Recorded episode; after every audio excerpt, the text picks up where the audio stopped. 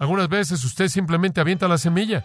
Usted la avienta ahí y antes de que las aves puedan llegar, viene el Espíritu Santo y abre la tierra. Entonces, sea fiel. Tierra dura, tierra superficial, quizás no siempre se quede así.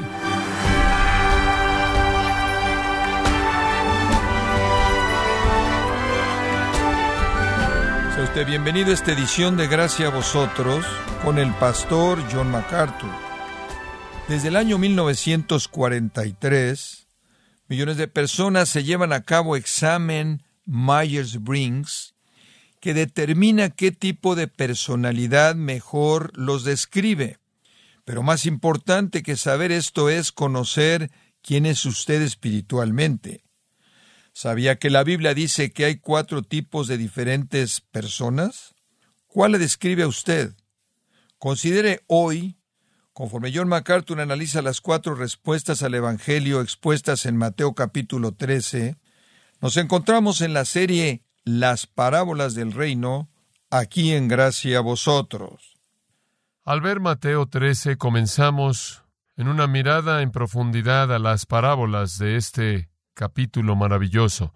Las parábolas de Mateo 13 son dadas por nuestro Señor para describir la naturaleza del reino entre su rechazo y su regreso, y describen la época de la Iglesia como la conocemos.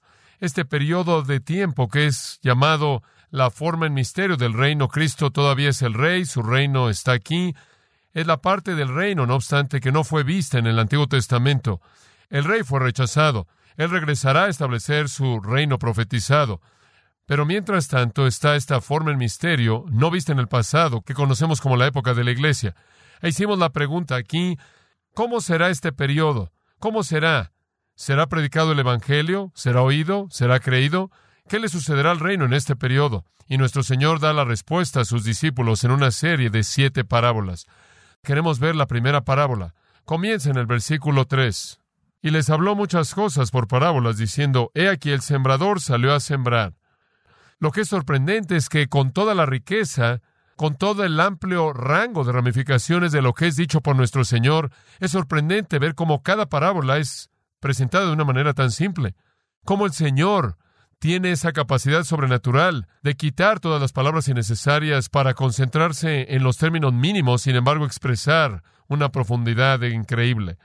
Ahora, la afirmación al principio, ahí en el versículo 13, aquí, el sembrador salió a sembrar, abre nuestro entendimiento de esta parábola en particular. Jesús está en territorio familiar, conforme Él habla acerca de esto, porque había mucha vida agricultural en esa parte del mundo. Todo el mundo entendía el sembrar la semilla. Todo el mundo entendía lo que se involucraba en eso. Pudo haber sido que Jesús, conforme estaba ahí, en la costa, en el mar de Galilea, en un barco, sentado ahí, enseñándole a la multitud que estaba congregada allí en la costa, podrían haber visto a la distancia y ver que esto se llevaba a cabo. Podrían haber visto a un hombre que subía y bajaba, aventando la semilla, y ellos llevaban ahí en el hombro una bolsa, y la bolsa estaba llena de semillas y tenía una apertura, y ya estaba preparada la tierra, y el hombre metía la mano y sacaba la semilla, y con su mano la aventaba, y él esparcía la semilla por donde iba caminando, y él lo hacía en pasos ordenados, en una línea derecha, y cuando llegaba al final de la línea, él comenzaba y daba la vuelta, e iba en una línea recta, y nunca fallaba en dar un paso, y continuaba aventando la semilla. Y así era como el campo era sembrado al aventar la semilla, usando el método de transmisión, de donde obtenemos la palabra transmisión en español, en la radio. Y él avienta esa semilla. Jesús indica aquí que hay 4 tipos de tierra sobre la cual esa semilla caerá. Veámosla. Primero está lo que él llama la semilla que está al lado del camino, en el versículo 4. Y mientras sembraba, parte de la semilla cayó junto al camino, y vinieron las aves y la comieron. Ahora, en Palestina, la cual estaba literalmente llena de campos, los campos normalmente eran campos largos y estrechos, y los hombres podían cultivar esos campos. Los campos estaban separados de otros campos y otros campos por caminos. Los caminos eran de 1 metro, 1,5 metros de ancho, eran caminos estrechos. Y esos caminos eran usados por el granjero para poder entrar en medio de los campos, para poder llegar al campo que él quería llegar. También eran usados por los viajeros que iban de una parte del país a la otra. Inclusive encontramos en Mateo capítulo 12 que el Señor Jesucristo y sus discípulos estaban caminando en medio de los campos de grano. y sin duda alguna estaban caminando por esos pequeños caminos que eran usados para ese propósito. No habían rejas que rodeaban los campos, no habían muros que rodeaban los campos, simplemente estos caminos estrechos para los viajeros y para que el granjero pudiera llegar a su área. Y sin duda alguna esto es lo que el Señor tiene en mente cuando Él habla acerca de la semilla que cayó junto al camino. La tierra sería comprimida, no cultivada, nunca era aflojada, y eso mediante las pisadas continuas y debido a la sequedad de esa parte del mundo, era compactada al punto en el que era como un camino, era tan duro como el pavimento. Y cuando venía el granjero y aventaba la semilla e iba más allá del campo y llegaba a caer en esa superficie dura, no podía penetrar el suelo. Y estaba ahí, se quedaba ahí en la parte de arriba y las aves, sin duda alguna, estaban revoloteando por ahí hasta que el granjero le daba la espalda a esa parte del campo. Y conforme él comenzaba a dirigirse al siguiente campo, las aves bajaban y aterrizaban sobre la superficie dura y se comían la semilla. Y lo que no comían, Lucas dice, era pisada por los pies de los hombres que estaban pasando ahí en medio de los campos. Esa es la que estaba junto al camino. Las aves y los hombres quitaban la semilla que no podía penetrar la tierra. Después llega usted a la tierra de pedregales, en el versículo 5. Parte, y esto sería muy cierto, debido al método de sembrar la semilla, conforme la iban aventando y caía en diferentes lugares, y esta caía en pedregales, donde no había mucha tierra, y brotó pronto, porque no tenía profundidad de tierra. Pero salido el sol se quemó, y porque no tenía raíz se secó, y Lucas añade, no tenían humedad. No había raíz para capturar la humedad. ¿Ahora qué es esto? Bueno, no está hablando de tierra con rocas en ella, porque cualquier granjero que cultivaba un campo se aseguraba de que todas las rocas fueran quitadas. Pero básicamente Israel, en términos de su tierra, tiene plataformas de roca en muchos lugares. Esta plataforma de roca aparece y está muy cerca de la tierra, de tal manera que está centímetros abajo de la tierra, y abajo de la tierra había roca sólida, una plataforma de roca. Y cuando cultivaban el campo, quizás usted no veía eso, quizás no podía en el proceso de cultivo romper esa plataforma de roca. Y entonces, exactamente abajo de la tierra, está esta plataforma de roca, y conforme la semilla cae y comienza a germinar y trata de echar sus raíces, le pegan a la plataforma de roca. No tiene ningún lugar a donde ir. Toda la humedad y todo el sol está ahí y genera la vida, de tal manera que germina probablemente más alto que el resto del grano y las otras semillas que están cayendo en ambos lados y usando su energía para ir en ambas direcciones. Esta florece inmediatamente, pero cuando el sol sale, se muere, porque sus raíces no son lo suficientemente fuertes como para mantener la humedad o para encontrar humedad. Y la plataforma de roca las estorba y muere en el calor del verano. Ahora el versículo 7 nos presenta la tierra con arbustos. Hay arbustos en esta tierra, y parte cayó entre espinos o arbustos, y los espinos crecieron y la ahogaron. Se ve bien y se ve lista, y la semilla cae ahí en esa área y comienza a germinar, pero también hay raíces fibrosas de arbustos y tienden a ahogar esa vida. Como puede ver, los arbustos son naturales en esa tierra, pertenecen a esa tierra, encajan en esa tierra, están en casa en esa tierra. La siembra del grano es un elemento que no es parte de esa tierra, no es natural. Tiene que ser cultivada de manera cuidadosa. Y los arbustos, en su tierra natural, simplemente dominan de manera total y estrangulan y ahogan y crecen rápidamente y sus hojas salen y proveen sombra de tal manera que no puede haber sol o humedad. Y no hay suficiente lugar para que todos compartan los nutrientes de esa tierra. Y entonces la buena semilla muere. Finalmente, en el versículo 8 está la tierra buena. Pero parte cayó en buena tierra, y dio fruto, cual a 100, cual a 60, y cual a 30 por 1. Ahora, aquí hay tierra profunda, suave, limpia. Es suave a diferencia de la tierra que estaba en el camino. Es profunda a diferencia del suelo en donde está la plataforma de roca. Y es limpia a diferencia de la tierra que está infestada de arbustos. Y ahí la semilla irrumpe a la vida y trae una cosecha tremenda. a 160 y a 30 por 1. Y por cierto, se nos dice que el promedio habría sido 7.5. Una buena cosecha sería 1/10. Entonces estamos hablando de una cosecha tremendamente fructífera. Ahora, la parábola es muy simple. Un hombre sale y avienta semilla. La semilla cae en 4 tipos de lugares. Cae en un camino duro, donde nunca germinará, o es recogida por las aves, o pisada bajo los pies de aquellos que caminan por el camino. Parte de la semilla cae en tierra pedregosa. Germina por un tiempo, debido a que el sol y el agua están ahí para comenzar. Responde al crecer, pero su crecimiento es hacia arriba y no tiene raíz, y cuando el sol arde y queme esa planta, no encuentra recurso alguno abajo de la tierra y muere. Y después está esa semilla que cae en el suelo de arbustos y es estrangulada y ahogada, por lo que ya vive ahí y lo que es natural para ese lugar. Y después está esa semilla que cae en tierra suave, rica, profunda, buena, limpia, y crece y produce una cosecha tremenda. Ahora, el versículo 9 simplemente dice, el que tiene oídos para oír, oiga. ¿Qué quiere decir eso? Si usted puede entender esto, entonces entiéndalo. Si puede entender el mensaje, entonces entiende el mensaje, porque es un mensaje importante. Dice usted, bueno, ¿quién es el que puede oír? Bueno, esa es la razón por la que tiene los versículos 10 al 17, en donde entramos la última vez. El que tiene oídos para oír, oiga. El que puede entender esto, entiéndalo. Y aprendimos la última vez que las únicas personas que pueden entender esto son las personas que creen en el Rey, ¿verdad? Son las personas que son redimidas, que están en el reino. Y debido a que usted esté en el reino, el Rey promete explicarle a usted el significado de esto. Como puede ver, el beneficio de ser un cristiano no es que usted obtiene algún tipo de conocimiento académico instantáneo. Usted obtiene algo de sabiduría instantánea para que pueda entender todo por sí solo. No.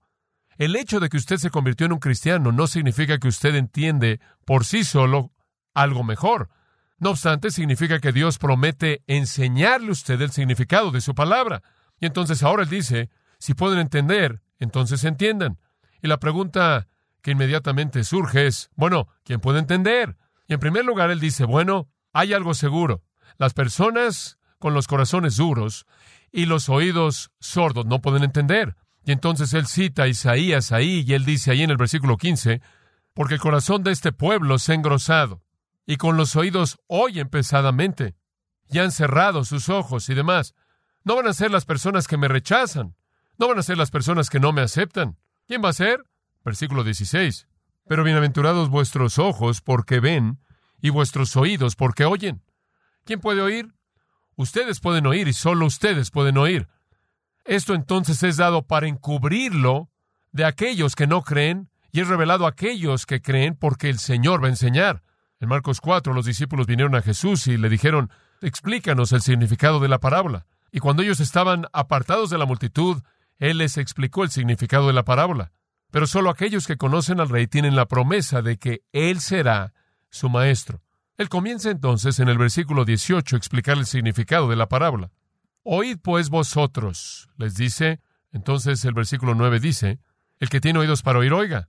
¿Quiénes son ellos? Versículo 16. Pero bienaventurados vuestros oídos, porque oyen.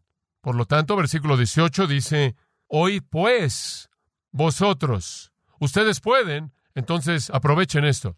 Escuchen lo que digo, y creo que le está hablando de que entiendan el mensaje espiritual, entiendan la connotación más profunda. Aquí viene la interpretación. Veamos el versículo 18 y entremos a la interpretación. Oíd pues vosotros la parábola del sembrador. Ahora tenemos que hacernos una pregunta en este punto, porque es obvio, ¿quién es el sembrador? ¿Quién es el sembrador? Bueno, parece ser más bien obvio que el sembrador es el Señor Jesucristo. Y esto es confirmado más adelante en el capítulo, conforme el Señor es visto en otra parábola haciendo lo mismo. Versículo 37 dice, el que siembra la buena semilla es el Hijo del Hombre. El Señor es el sembrador original. Él es el que coloca en primer lugar la semilla en la tierra. Y dice usted, bueno, ¿qué es la semilla? Bueno, lo dice en el versículo 19. Cuando alguien oye la palabra del reino, la semilla es la palabra. La semilla es la palabra del reino. Es la revelación de Dios. Lucas 8:11, un pasaje paralelo dando la misma parábola, dice, la semilla es la palabra de Dios. El mensaje acerca del Rey y su reino es el Evangelio. Y el primer sembrador del Evangelio fue el Señor mismo. Pero ¿podría añadir algo? Cualquier persona que siembra lo que Jesús sembró primero es un sembrador. Si usted repite el mensaje de Jesucristo, usted se vuelve en un sembrador. Si yo repito el mensaje de Jesucristo, yo me convierto en un sembrador. En Marcos 4:14 dice, y el sembrador sembró la palabra. Entonces cualquier persona que siembra la palabra se convierte en un sembrador. Jesús fue el primer sembrador y nosotros quienes lo seguimos al dar su mensaje también somos los sembradores. William Arnold dijo, y cito, como toda hoja del bosque y toda onda del lago que en sí recibe un rayo de luz, puede volver a reflejar el sol y volver a esparcir la luz por doquier. De la misma manera, toda persona, jóvenes o personas de edad que recibe a Cristo en su corazón, puede y publicará con su vida y sus labios ese nombre bendito. Fin de la cita. Entonces, todos somos los sembradores que aman a Cristo, que recibimos su mensaje, que lo transmiten a otros. La semilla, entonces, es la palabra de Dios. Estamos sembrando, entonces, el Evangelio, el mensaje del reino. Y quiero apresurarme a explicar un punto aquí. ¿Y sabe una cosa? Semilla. La semilla simplemente en su sentido natural, la semilla no puede ser creada. Si llegamos a perder las semillas, si perdemos la semilla, nunca podríamos causar que las cosas crecieran. Dependemos de aquello que crece y produce más semilla, porque en su origen vino de Dios. Dios originalmente creó la semilla y la semilla se reproduce a sí misma. Si llegamos a perder la semilla, nunca podremos reproducirla, no podemos crearla. Y lo mismo es el caso en la semilla de la palabra de Dios. Dios no nos llama a crear nuestro propio mensaje. Dios dice, tomen aquello que ya ha sido sembrado y vuélvanlo a sembrar. No debemos producir una nueva provisión de información. Debemos edificar sobre la revelación de la palabra de Dios y dependemos entonces de manera total de la revelación divina, tanto de que Dios crea la semilla en primer lugar, que se reproduce a sí misma y nos trae el fruto que comemos inclusive en la actualidad. Entonces la semilla es la palabra. La semilla es la palabra. Y quiero simplemente añadir como comentario al margen que la palabra incluye la palabra escrita, pero dentro de ella está la palabra viva. Es como si la Biblia fuera el cascarón y el Cristo vivo es la semilla que está dentro del cascarón. Entonces, inicialmente es Cristo sembrando la palabra de Dios, conteniendo la semilla, la cual es Él mismo. Él es tanto el sembrador como la semilla. Somos los sembradores que siembran la semilla. El cascarón, la cáscara, es la palabra de Dios y adentro está la vida del Señor Jesucristo. Entonces la parábola es acerca de esto. Es acerca de predicar el Evangelio. De eso es. Es acerca de predicar la palabra acerca del Rey y su reino, hablarle a los hombres de que Jesús es el Rey. Él ha venido a traer un reino, de hablarle a los hombres de cómo es el Rey y hablarle a los hombres de cómo entrar a su reino.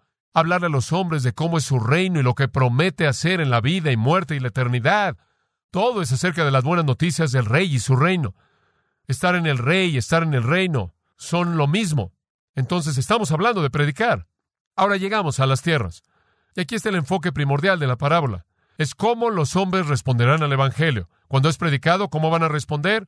Ahora hablemos de las tierras por un momento. Hemos visto que hay 4 tipos de tierras. Permítame decir esto y quiero que entienda esto. Todas las tierras son básicamente lo mismo. La tierra es tierra, y es tierra, sea tierra dura, tierra suave, tierra con rocas debajo de ella, o tierra con arbustos en ella. La tierra es tierra y es tierra. Todo está hablando de la misma parte del mundo. El punto no es específicamente la tierra. El punto es lo que ha influenciado a la tierra, la condición en la que está. Esto quiere decir entonces que todos los hombres pueden recibir la semilla, ¿verdad? Toda la tierra podría recibir la semilla si fuera abierta, si fuera limpiada de arbustos. El punto entonces es esto. Aquí viene la clave de la parábola. El resultado de oír el Evangelio en la vida de un individuo depende de la condición del corazón de esa persona. ¿Escuchó eso? Eso es lo que Jesús está enseñando. El resultado de la predicación del Evangelio va a depender de la condición del corazón del oyente. Ahora sabemos que la tierra se refiere al corazón porque nos dice eso en el versículo 19. Cuando alguno oye la palabra del reino y no la entiende, viene el malo y arrebata lo que fue sembrado en su, ¿qué? Corazón. Corazón es lo mismo que tierra. Como puede ver, el asunto es la condición del corazón. Eso determina la recepción del Evangelio. Y Jesús está diciéndole a estos discípulos, que en este punto están diciendo, Señor, ¿qué va a pasar? Ha sido blasfemado, ha sido rechazado. El reino no puede venir. Todo está perdido. ¿Qué va a pasar ahora? Él dice, les voy a decir lo que va a pasar. Ustedes van a salir así como yo salí, y ustedes van a sembrar la semilla, la cual es la palabra de Dios, Iban a predicar el mismo mensaje acerca del mismo rey y el mismo reino. Pero, Señor, ¿qué va a pasar? O muchas cosas van a pasar. Pero va a depender de la condición del corazón del oyente. Y creo que el punto básico de la parábola, y escuche esto, es alentar a los apóstoles, que va a haber tierra que cae al lado del campo. Tiene que saber eso, de lo contrario, se va a desilusionar mucho. Y va a haber también suelo con piedras, y va a haber suelo con arbustos, pero también va a haber suelo bueno, tierra buena, que va a dar fruto a 30, 60 y a 100 por uno. Es una parábola alentadora. Es una parábola para ayudarles a ver el ministerio con emoción, con expectativas de que Dios va a producir resultados. Ahora, la marca de la salvación en las tierras es fruto, y solo una de 4 lo demuestra.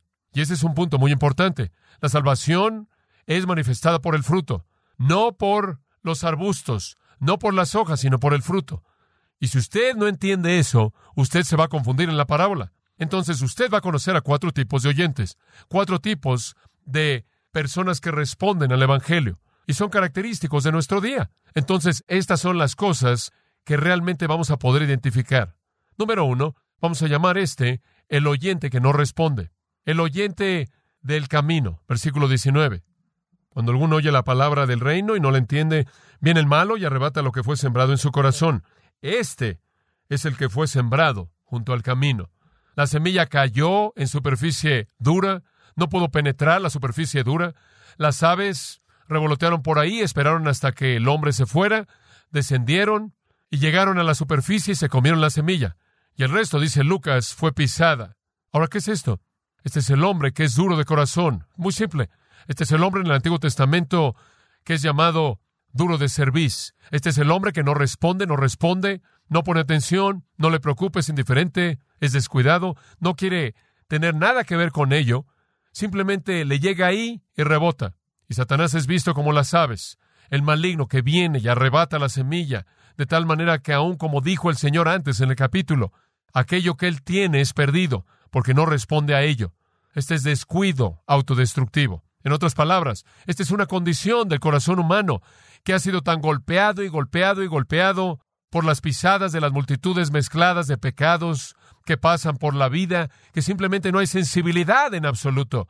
Este es el corazón que no conoce el arrepentimiento, no conoce la tristeza por el pecado, no conoce la culpabilidad, no conoce la preocupación por cosas que realmente importan. Simplemente se permite a sí mismo ser pisado y pisado y pisado con la multitud mezclada, ser pisada por los pies que marcan los pecados de la vida día tras día, día tras día, día tras día. Nunca ha sido quebrantado, nunca ha sido suavizado por la convicción. Un corazón duro, indiferente, que se ha endurecido. Yo creo que esto podría ser mejor visto en el necio de Proverbios. El necio que aborrece el conocimiento, el necio que aborrece la instrucción, el necio que menosprecia la sabiduría, el necio que es duro de cerviz, el necio que tiene un corazón duro, el necio que dice en su corazón, no hay Dios. Este es el necio que no oye, cuya mente está cerrada, que no quiere ser molestado en absoluto, que dice, déjanos solos. Y todos lo hemos conocido, ¿no es cierto? Digo, usted ha aventado su semilla y simplemente rebota. Nada, no hay penetración. Y no dice ahí que mucho tiempo después Satanás viene y se la lleva, la limpia. Dice usted, bueno, ¿qué es esto? Bueno, esto es lo mismo que 2 Corintios 4:4, en donde dice que Satanás, quien es el Dios de este siglo, ha cegado la mente de aquellos que no creen, de los incrédulos, para que no les resplandezca la luz del Evangelio glorioso.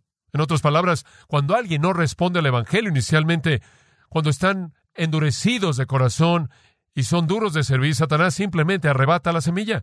Él simplemente los ciega para que no vean su valor verdadero. ¿Cómo lo hace? Bueno, hay muchas maneras diferentes. Una manera en la que lo hace es enviando falsos maestros para decir que todo eso era mentira. No crean eso. Otra manera en la que él arrebata la semilla es por el temor del hombre. La gente no responde a ella porque les da miedo que puedan perder su reputación o puedan ser expulsados de su pequeño grupo, o alguien pueda pensar que son un fanático religioso. Algunas veces Satanás usa el orgullo. La gente simplemente cree que lo sabe todo. Simplemente no quieren admitir que necesitan algo de ayuda, que necesitan algo de información, que hay algunas cosas que no conocen. Algunas veces Satanás la arrebata a través de la duda. Algunas veces la arrebata a través del prejuicio. Algunas veces a través de la obstinación. Algunas veces a través del amor al pecado. La persona no quiere dejarlo. Algunas veces a través de dejarlo para mañana. Pero de una u otra manera, o en una combinación de maneras, cuando llega a este suelo duro, Satanás la arrebata y la persona olvida fácilmente que llegó a su vida, que llegó a su corazón. Hay muchas personas así, y creo que usted debería examinar su corazón en este punto. ¿Es usted ese camino seco, duro, que está al lado del campo? Quizás usted esté en la orilla de la religión y la actividad, pero los pecados simplemente han pegado y pegado y golpeado y golpeado y han compactado, han comprimido la tierra de su corazón hasta que ha llegado un punto en el que no produce nada y no responde a Dios. Hay personas así. Algunas de ellas están en la orilla, muy cerca, y muy cerca de la verdad. Y entonces esperamos eso. Esperamos eso cuando predicamos el Evangelio. Jesús dijo, espérenlo.